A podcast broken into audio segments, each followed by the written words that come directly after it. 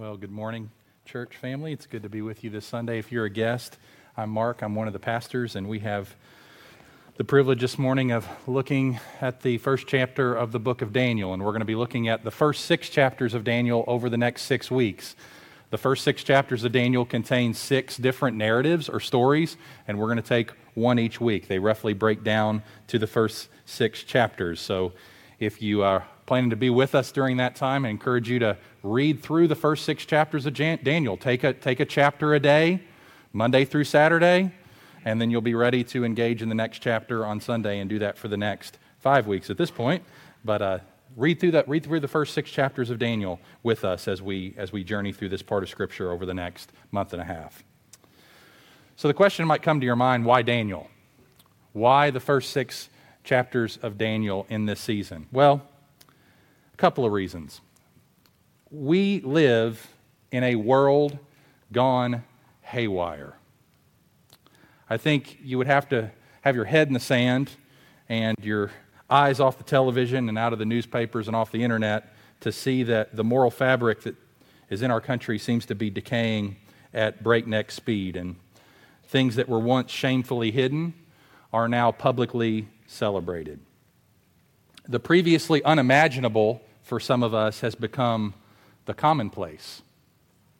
In a matter of a few short decades, our culture's response to Christians has gone from grudging respect to a patronizing pat on the head to marginalizing and indifference to, in our own days, some outright hostility. And some Christians are absolutely freaking out right now. No doubt things are a mess, but I wonder if people have somehow forgotten that it's never been easy to live a godly life in any culture. And that, yes, while the 1950s had a lot of things that were commendable about it, it was not on earth as it was in heaven. So many Christians can look back just a few decades ago, and you don't have to live very long. You don't have to be in your 60s or 70s to embrace this. You could be in your 20s, 30s, 40s. But so often we can look back and think it was a grander time. And while those may indeed have been good days, and the 1950s may have been the golden era of family values and a godly culture, it was the case if you were a middle class white suburbanite. But those were hardly the glory days of family values and godly culture if you're a black family living under the vestiges of segregation in Jim Crow South. We forget that presidents were shot at and assassinated back then. Promiscuous sex and hallucinatory drugs were celebrated as a path to enlightenment. We just celebrated the 50th anniversary of Sergeant Pepper. That album was made on LSD by the Beatles. And worse yet, some people wore leisure suits in public and were proud of it. So let's not think, brothers and sisters, that we have it so bad now. I hear it was pretty rough in the first century, from what I read in the New Testament. And I hear that you can actually get killed for being a Christian in some places. We've got it pretty easy compared to many who are attempting to live for Jesus in other parts of the world. We might be written off as ignorant or narrow minded, and we might face some pushback and discrimination, but you know what? It's not illegal to pray. We can own a Bible, we can talk about Jesus publicly. We might lose our job, we might lose some friends, but I don't think we're going to lose our heads. And this is why Daniel is so important for us because he had it far worse. Judah's king and kingdom had been conquered. These are low, low days for the people of Israel. Verse 1 says In the third year of the reign of Jehoiakim, king of Judah, the southern kingdom of Israel, Nebuchadnezzar, king of Babylon, came to Jerusalem and besieged it, took it over. Israel conquered. What you see in verse 1 is defeat, and what you see in verse 2 is deportation as Nebuchadnezzar begins gathering Israel's finest and bringing them into Babylon. So Babylon was far more evil than the current United States. And if he if Daniel could be faithful in those contexts, we can most certainly be faithful in ours. And what's interesting about this chapter is that it begins in sadness and it ends in success. Did you see that as we read it? It begins in sadness with defeat and deportation, and it ends with verses 17 through 21 as Daniel and his three friends ascend into power in Babylon. And verse 20 says, And in every matter of wisdom and understanding about which the king inquired of them, he found them ten times better than all the magicians and enchanters that were in all his kingdom. And Daniel was there until the first year of King Cyrus. You get defeat and deportation in the first couple of verses, and then you get this ascension to power and influence at the end of the chapter. The question is, how did that happen? How did that happen? How does it happen that you have this incredible sadness in the beginning of the chapter and this apparent success at the end of the chapter? And as we journey through this chapter this morning, we're going to see how we too can remain faithful to our God in a world that is increasingly unfaithful to Him. It's possible, brothers and sisters, it's possible to live in a culture that is toxic to faith and not only survive, but thrive, to prosper. And so this morning, I want us to see three ways to thrive in Babylon. Here's the first one be confident in God. You want to thrive, be confident in God. You know what? From Daniel's perspective, it was God who gave Babylon the victory, not Babylon.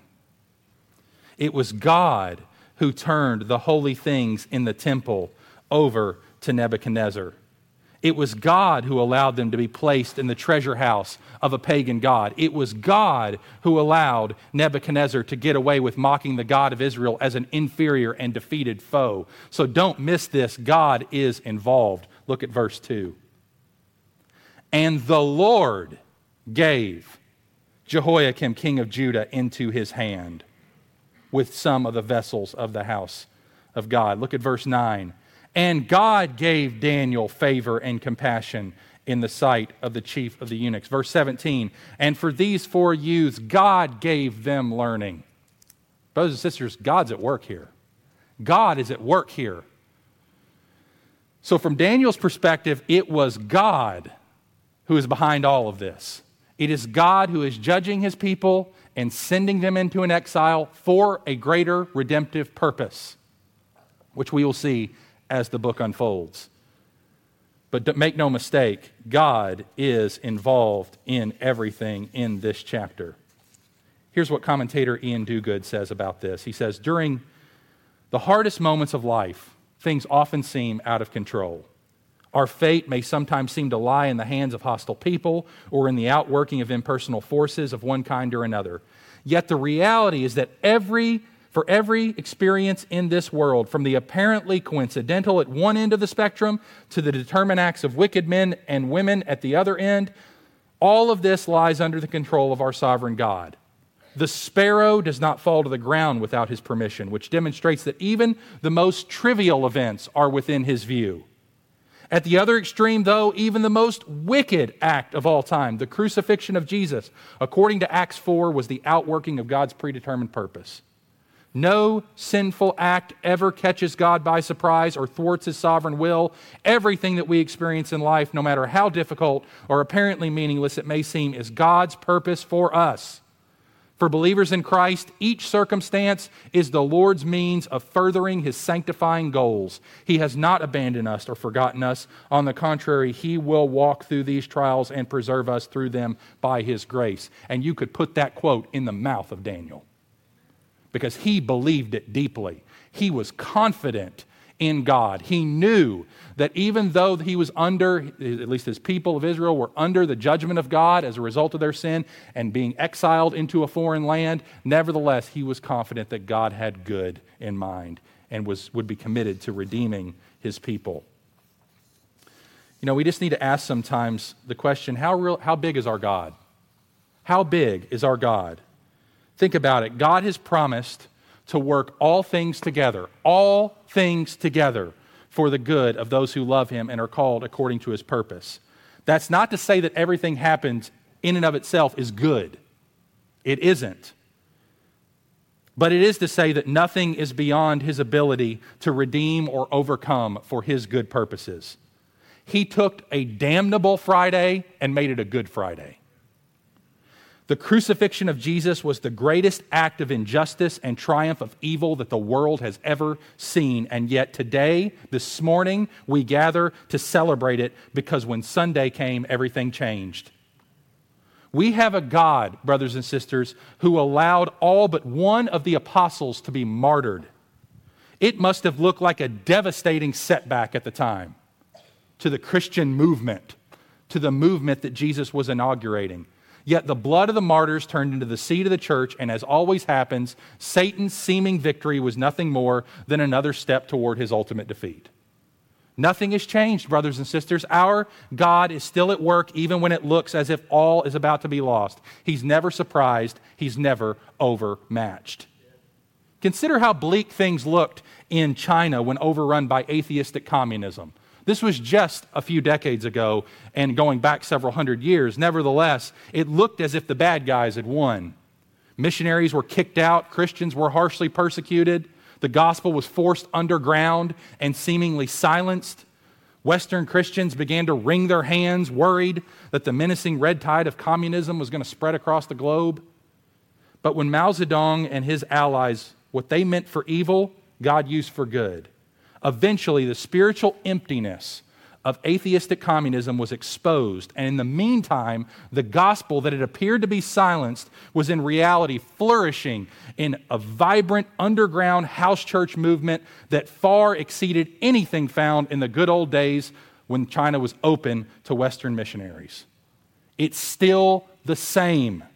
The increasing moral and cultural decay of our society is not something that God is unprepared for.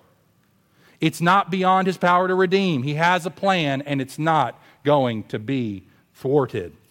You know what? In the midst of cultural chaos, we need to be confident in God because God is in control of who is in control. God is always in control of who is in control. So that's the first way we thrive is we don't get shaken to the core, unnerved, wring our hands, freak out, we rest. We be still and know that He is God and that He will be exalted among the nations and He will be exalted in the earth. Psalm 46:10. Undoubtedly going to happen. So cease striving. Know He is God. Number two, be conscious of God. Be conscious of God. Not just be confident in God, but be conscious of Him. Notice this, the way this chapter begins. The chapter begins with following the deportation and bringing Daniel and his friends into the king's house, so to speak. They receive this command. Verse 3 Then the king commanded Ashpenaz, his chief eunuch, to bring some of the people of Israel, both of the royal family and of the nobility, youths without blemish of good appearance, skillful in all wisdom, endowed with knowledge, understanding, learning, and competent to stand in the king's palace, and to teach them the literature and language of the Chaldeans. So the king assigned them a daily portion of food that the king ate, and of the wine that he drank. They were educated for three years, and at the end of that time, they were to stand before the king.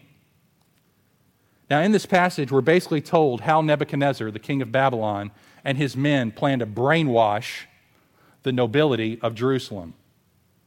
This passage contains for us the plan for indoctrinating young, brilliant Israelites into a false worldview and to repatriate them, that is, to make them new citizens of a new culture and a new nation that thinks the way that culture thinks. This is Nebuchadnezzar's reprogramming strategy according to Babylon. And we can learn a lot about the way a worldly culture tries to reprogram us as image bearers of God. So let me point out the four, I'm going to expose the fourfold strategy here that Nebuchadnezzar uses to brainwash Daniel and his three friends. And youth, pay particularly attention because this sermon has a direct application to you. If you're in your teenage years or younger right now, you're Daniel's age. Daniel's at best an old teenager here. He's not, he's definitely not in his 20s yet. He's young, could be as young as 13 or 14 years old, and he's being brought with his three friends into a completely foreign environment. They've left their home, they've left their families, they've left their churches, their, their, their home in Israel, their worship, what they were familiar with, and they're being brought in to the University of Babylon. They're leaving father and mother, they're going off into a secular world, and this is the brainwashing strategy. Number one, isolation. Isolation. Remove you from your family and your home, your weekly worship, your sacrificial system, your reading and hearing of God's word. Get you out of Israel and put you isolated in the courts of the king of Babylon, under his tutelage, under his oversight, hearing what he wants you to hear, reading what he wants you to read, learning what he wants you to learn, unlearning what he wants you to unlearn. Number two, indoctrination. Language and literature of the Chaldeans. Learning the literature of Babylon, teaching them a new worldview, making them learn to think like Babylonians and not like Israelites. Isolation, indoctrination. Teaching, teaching, teaching, teaching. Teaching is the way that people get brainwashed. It's not just in college and university settings. It's in media, it's on Instagram, it's on Twitter, it's on Facebook, it's on YouTube. It's anywhere somebody is advocating an idea, a position, passionately, articulately, seeking to change the way you think about things and embrace their view of the good life. It's indoctrination, isolation, indoctrination. Third, infatuation. They want to get at your affections too. Not just your head, but your heart. They want to instill in you a dependence upon material comfort. Notice what the king is doing here. Verse 5 The king assigned them a daily portion of the food that the king ate and the wine that he drank. They're trying to get, make them happy, make it a good experience, make it something they enjoy and want to keep coming back to. Man, I really like that food. Man, I really, they, they have great wine. It's good. It's fun. It's a great environment to learn. It's, it's kind of busy and buzzing and exciting in Babylon. We like it. Kind of getting affirmed. You know, we got this new opportunity. And fourthly, isolation, indoctrination, infatuation, identification. Orient your identity toward a new name. Verse 6 among these were Daniel, Hananiah, Mishael, and Azariah of the tribe of Judah. And the chief of the eunuchs gave them names, Babylonian names.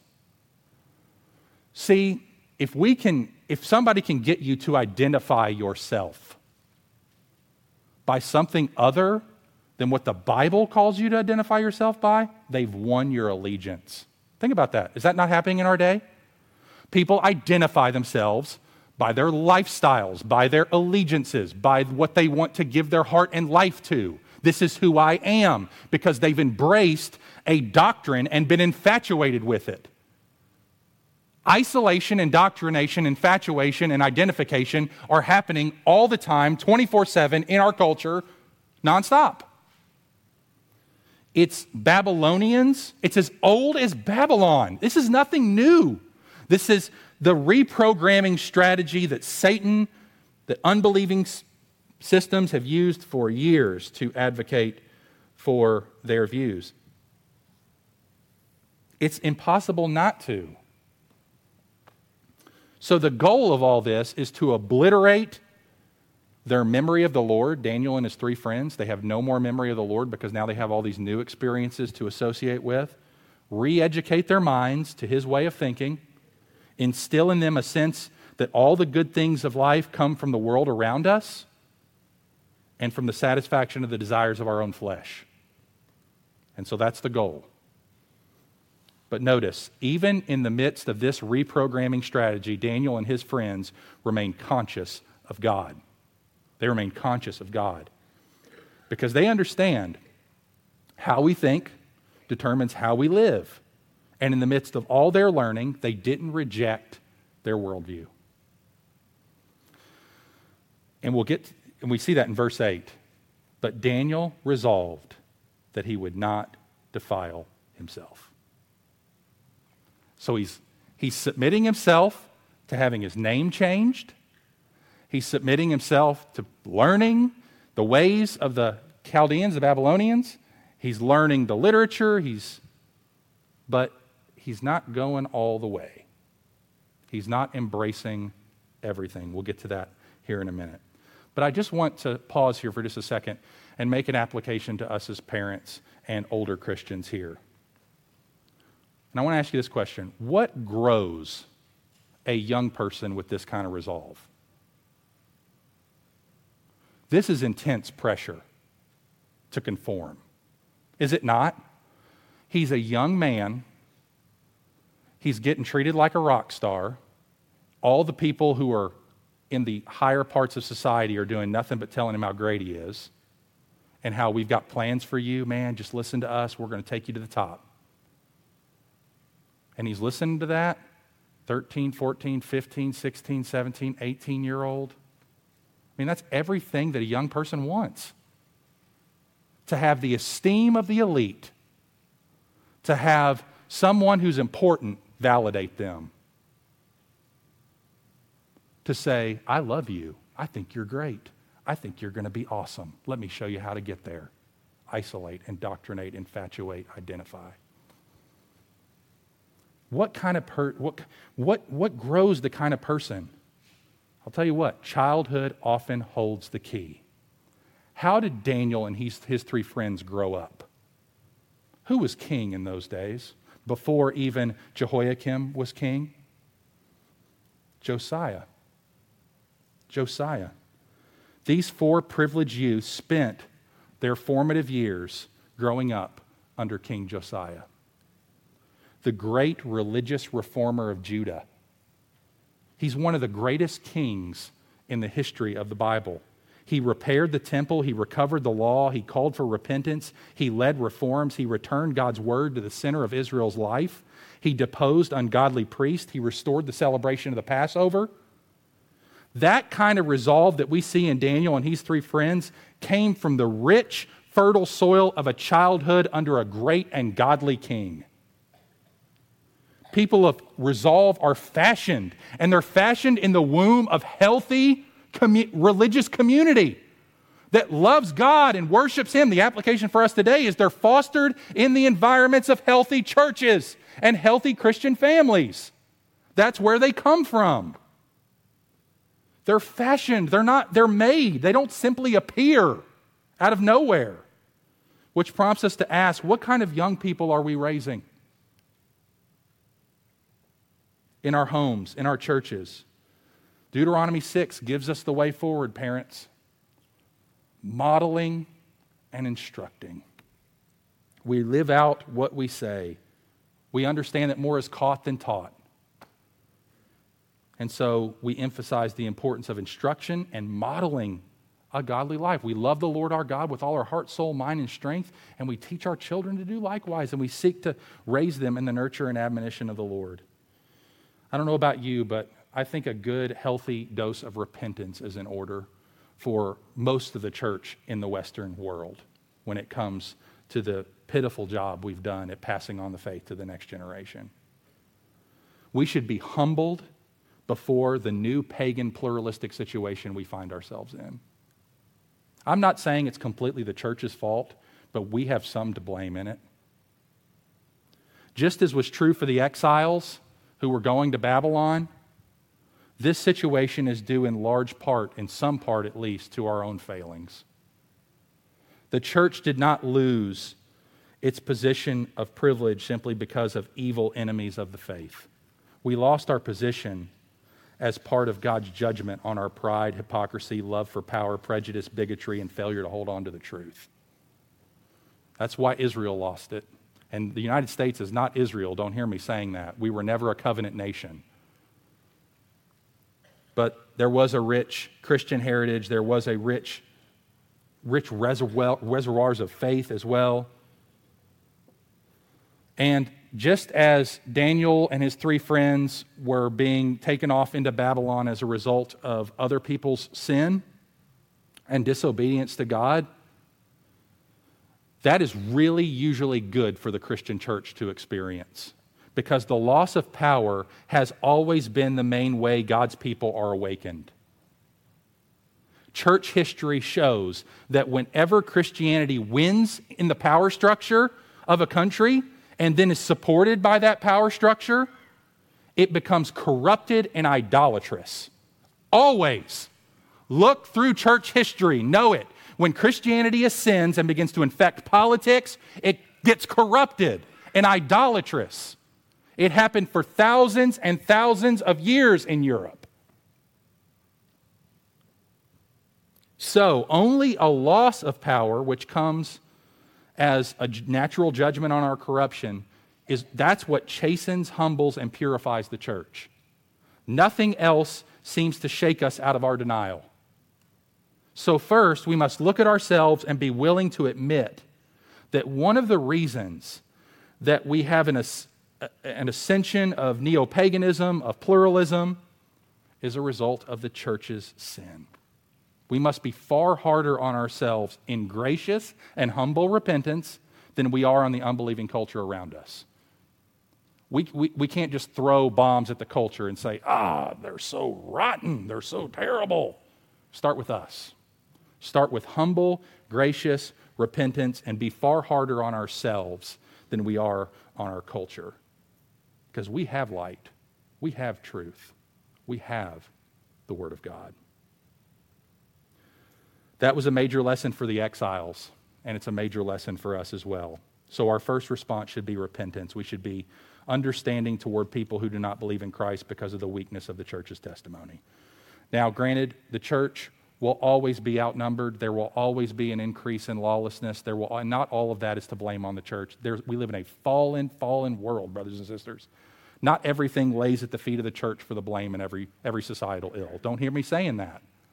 But what I'm saying is, if we were the city on the hill we should have been, if we were the light that wasn't put under the basket, we let our light shine before men that they may see our good deeds and give glory to our Father in heaven.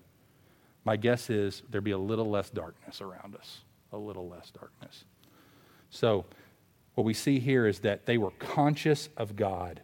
Daniel and his friends were conscious of God. Even in the midst of all their learning in Babylon, they never abandoned God. Number three, and finally, before we wrap things up here, third point. So we've seen that to thrive in Babylon, we've got to be confident in God, confident in God's sovereignty, conscious of God, living in His presence, hearing everything through the grid of His Word, and accepting or rejecting it based upon that. Thirdly, be committed to God. Be committed to God. So there's confidence in God, there's consciousness of God, and there's commitment to God. Notice their commitment. Verse 8 Daniel resolved that he would not defile himself with the king's food and with the wine that he drank. Therefore, we'll stop there. Questions always come up. Why didn't he eat the king's food? Was it something wrong about it? Something, I mean, was it sacrificed to idols or was it? We're not told. We're not told. I have no idea why he didn't do it. He just didn't do it. He felt in his conscience it would be wrong to engage in that practice. And I read, read lots of commentaries this week, and they all got different ideas that aren't in the text. It's okay to posit your ideas, but we're not told. We're not told. It just says when it came to this issue, it didn't, it changing names? Fine. Living in Babylon? Fine. Learning the ways of Babylon? Fine. Learning the literature culture? Fine. Eating the food? Nope. Not going to do it. They were resolving to eat only vegetables and water instead of the rich royal food and wine. Now, advo- now he's not advocating a vegan or vegetarian lifestyle here, okay? But I will tell you at least what I think is going on and why they chose to do this. So this is Mark, this is not Bible, okay? I'm just going to give you my hunch here. My hunch is that they wanted to prove that God could be trusted and they wanted to show that if they obey, that, I mean, the Babylonian people who are bringing them into captivity, the, the chief eunuchs and all this, they're watching these guys. They know they came from Israel. And so they say, look, we don't want to we don't want to eat this, all this. I mean, it looks great. It's delicious. I mean, I'm tempted right now. And well, wine looks fantastic, but I just want to eat vegetables and water. Now, the reason that they say that, I think, is because they want them to have a publicly verifiable witness that God can be trusted. And watch what we do. Okay? So the, so the, the guy initially responds, you see the chief of the eunuch says, whoa, whoa, whoa, whoa, whoa, whoa, whoa. I might lose my head if I don't make you guys eat this stuff. Like, you need to do it. He told me to do it. And they're very civil, they're very diplomatic. They don't say, well, it's against our religion, we're not going to do it. They're not stupid Christians who say things like that. They're much more savvy and wise and careful.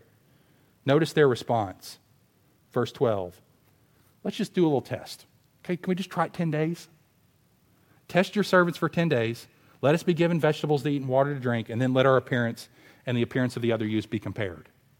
That's all I'm asking. And he says, okay, seems fair. So, verse 14, he listened to them in this matter, and he tested them for 10 days. And at the end of the 10 days, it was seen that they were better in appearance and fatter in flesh than all the youths who ate the king's food. So the steward took away their food and wine they were to drink and gave them vegetables. God blessed them and gave them favor. Verse 9 he allowed them, which is kind of contrary to nature, to gain significant weight and to appear larger on a diet of vegetables and water, which, as you know, typically shrinks us down. So, notice what they're doing here. This is so wise for us. This is so good for us, and it's such careful ways to live in our own cultural moment. Notice they're deeply involved in the life and society of the culture yet they're keeping their conscience clear and undefiled before God, showing their distinctiveness. They're deeply engaged and deeply different. Deeply engaged and deeply different. This is the path to faithfulness. They don't prioritize their own pleasures, they don't even prioritize their own promotion, they prioritize their own purity. Now, let me talk to young people here for a minute, just for a second. Think about what they're doing here. This is such a small thing, isn't it? I mean, it's food. It's food and it's drink. Yet that's just the point, isn't it? It's in the small things, the small faithfulness, that great victories are won. This is where the decisions to live a holy life are made, not in the big things, not in the big things, in the little details of life is where consecration and devotion to God shows up. It's, when, it's in the ordinary things, it's in the things where nobody's looking and nobody's going to make a fuss about it, nobody's going to pat you on the back for it. So let me ask you a question. Young people have aspirations, and I, and I, and, and I trust that, I mean, that's all good. A desire to change the world and have big dreams and make a difference and be involved in things that matter. Don't you want to be that way? I mean, you poll millennials. That's what they want to be involved in. They want to be involved in something that counts, something that matters. They don't want to just be burning up time. They want to be using their lives in beneficial ways. They want their lives to count. They're dreaming big. That's right, you should. But the path to get there is not sexy or attractive or big, it's little. It's little things done over a long period of time. It's a long obedience in the same direction. In our youth, we can often be the most impatient and undisciplined, and that's when we're most tempted to put the little things aside. When it's the little things that make all the difference. It's prayer, it's Bible study, it's time with God, it's evangelism, it's mission, it's service, it's all the things you don't have time for because school is in session. And this is where your character's being shaped and your destiny's being sealed. Don't blow it in your youth. Remember the Creator in the days of your youth, Solomon says. Don't blow it. You're setting your life trajectory here. Now, praise God, He steps into lives like mine that were ruined by sin, not growing up in church, no Christian home, no family, no influence, and rescues me at 15.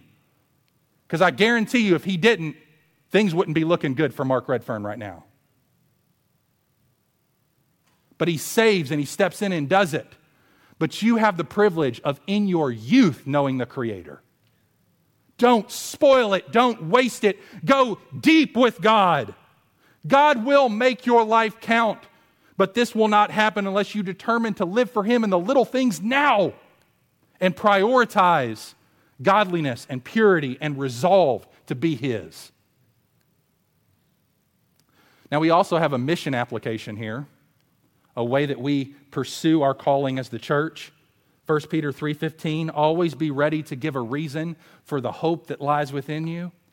Right? We're to live such good lives among the among the pagans 1 Peter 2 that though they accuse us of doing wrong, they may see our good deeds and glorify God on the day of visitation. So we're we, we need to see that the main way, look at this. What's the main way that Daniel witnesses to this unbelieving chief of the eunuchs here? By preaching to him? No. By living a life that shows that trusting God leads to human flourishing. By showing a more attractive way, a better way to be human. Listen, brothers and sisters, the main way that we witness to people and it, they're important, is not through arguments. Arguments are important, there, there comes a place for them. But they need to see the fruit of God's wisdom in our lives first. The chief official learned respect for God, the God of Israel, because he saw the fruit of the Lord's service concretely in health, understanding, and character in these young men, which was not like the young men of Babylon, I can guarantee you. He said, What in the world? And then they go and appear before Nebuchadnezzar and they're 10 times better than anything Babylon has to offer?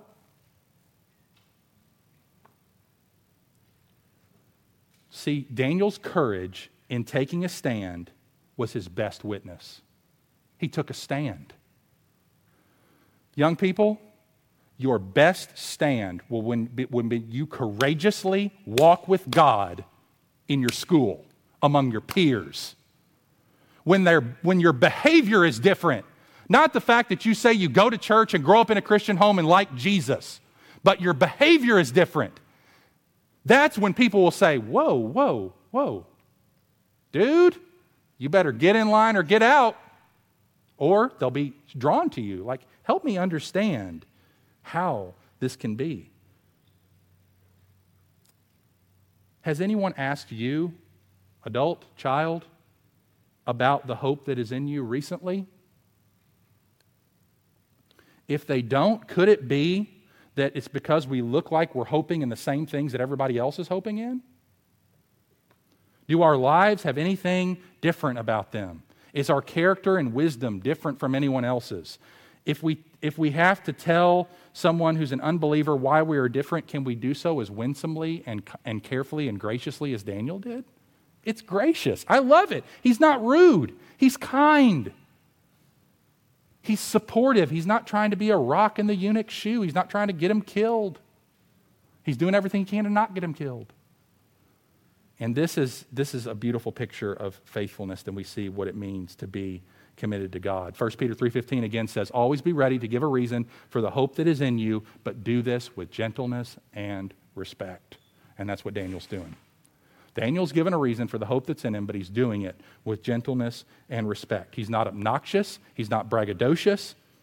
He's doing it with genuine humility and modesty.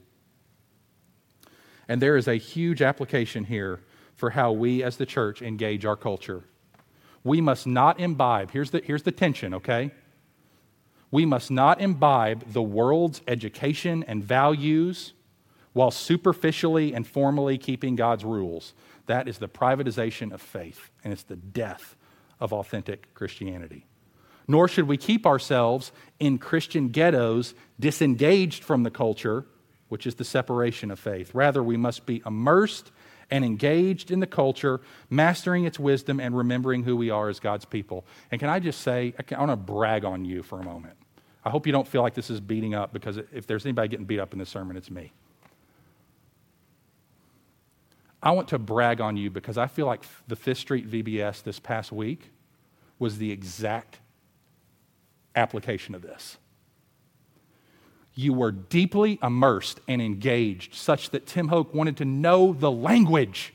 How can I connect with people? How can I make the gospel intelligible to them? You're deeply immersed, loving the community, serving the community, giving your time and energy and effort, and you're also deeply distinct. And I just want to tell you as a pastor how proud I am of you. How proud I am of you for being that way, for God enabling you to be that way. Romans 15, 18, right? Paul said, I won't venture to speak of anything except what Christ accomplished through me. We all know where the glory goes. But I want to tell you that that is what we need to do and replicate being deeply engaged and deeply different. And that will cause people to have this sort of what is the reason for this? Why this? And then we have an opportunity to tell them about our Jesus. So, what does that look like practically before I wrap up here? Five quick things. We need wisdom. We need to know the culture we're critiquing. We see this in Daniel. He takes time to learn, I mean, he learns the Babylonian way of thinking. We need to respect the beliefs of others to be willing to understand them thoroughly and articulate them better than they could. So often, Christians throw, I mean, they can represent people's views in entirely unfaithful ways, and that should not be named among us. We must articulate other people's beliefs, beliefs that we don't even enjoy, in ways that they would not only affirm, but say, you know what, he said that better than me. I appreciate you knowing that so well. We got to know it inside out. We got to seek to understand. And we need to show that the main promises of a secular Babylonian culture that it's making regarding meaning and satisfaction and freedom and identity that can't be fulfilled. And we see this at the end of Daniel 1. We see that trusting God and following God leads to prospering from God, leads to flourishing from God. So we need wisdom. We also need, number two, we need a counterculture. We need to be marked, just a few ways here.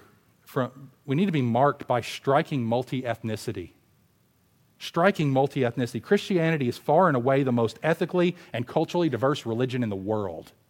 People from every tribe, tongue, and nation worshiping our Jesus. That is an enormous credibility factor for Christianity.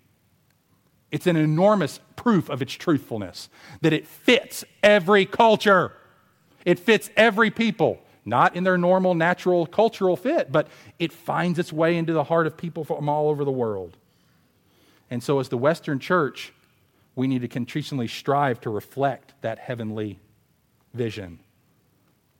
Number two, we should be pioneers of building bridges and loving people who are different from us. We see this again in Daniel and his three friends. They're building bridges, they're not burning bridges.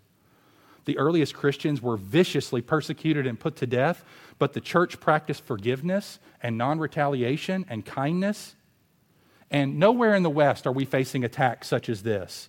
We're not getting verbal, I mean, we might get verbal criticism, we might get some disdain. But if Christians would be more marked by being peacemakers instead of pouring scorn on their critics, we would make a bigger dent. We should be famous also for our generosity, for our care for the least of these, and our commitment to justice and love. And finally, we should be committed to the sanctity of life and being a sexual counterculture because we are going to be inheriting in the generations to come a lot of brokenness from our false cultural narrative about sexual freedom. It's not going to pay off, it's going to break people. Emotionally, spiritually, it's going to devastate families. And we have to be a refuge for those people just as Jesus is a refuge for us. And we have to, we have to not merely maintain a traditional sexual ethic among our own people, but we must learn to teach a better vision, communicate a better vision, and critique the false cultural narratives that are underlying our society's practice and view of sex. So we need faithful presence. We need to be Christians who integrate our faith into every area of our lives, in our neighborhoods, in our families, in our workplaces, wherever we go. We're seeking to live authentically as Christians. We're seeking to be bold, winsomely speaking the gospel. And we, you know what, brothers and sisters, and I'm just so concerned about this, is that we need to have deep, deep roots in the Christian faith. Deep roots. Shallow Christianity is not going to make it in our cultural moment.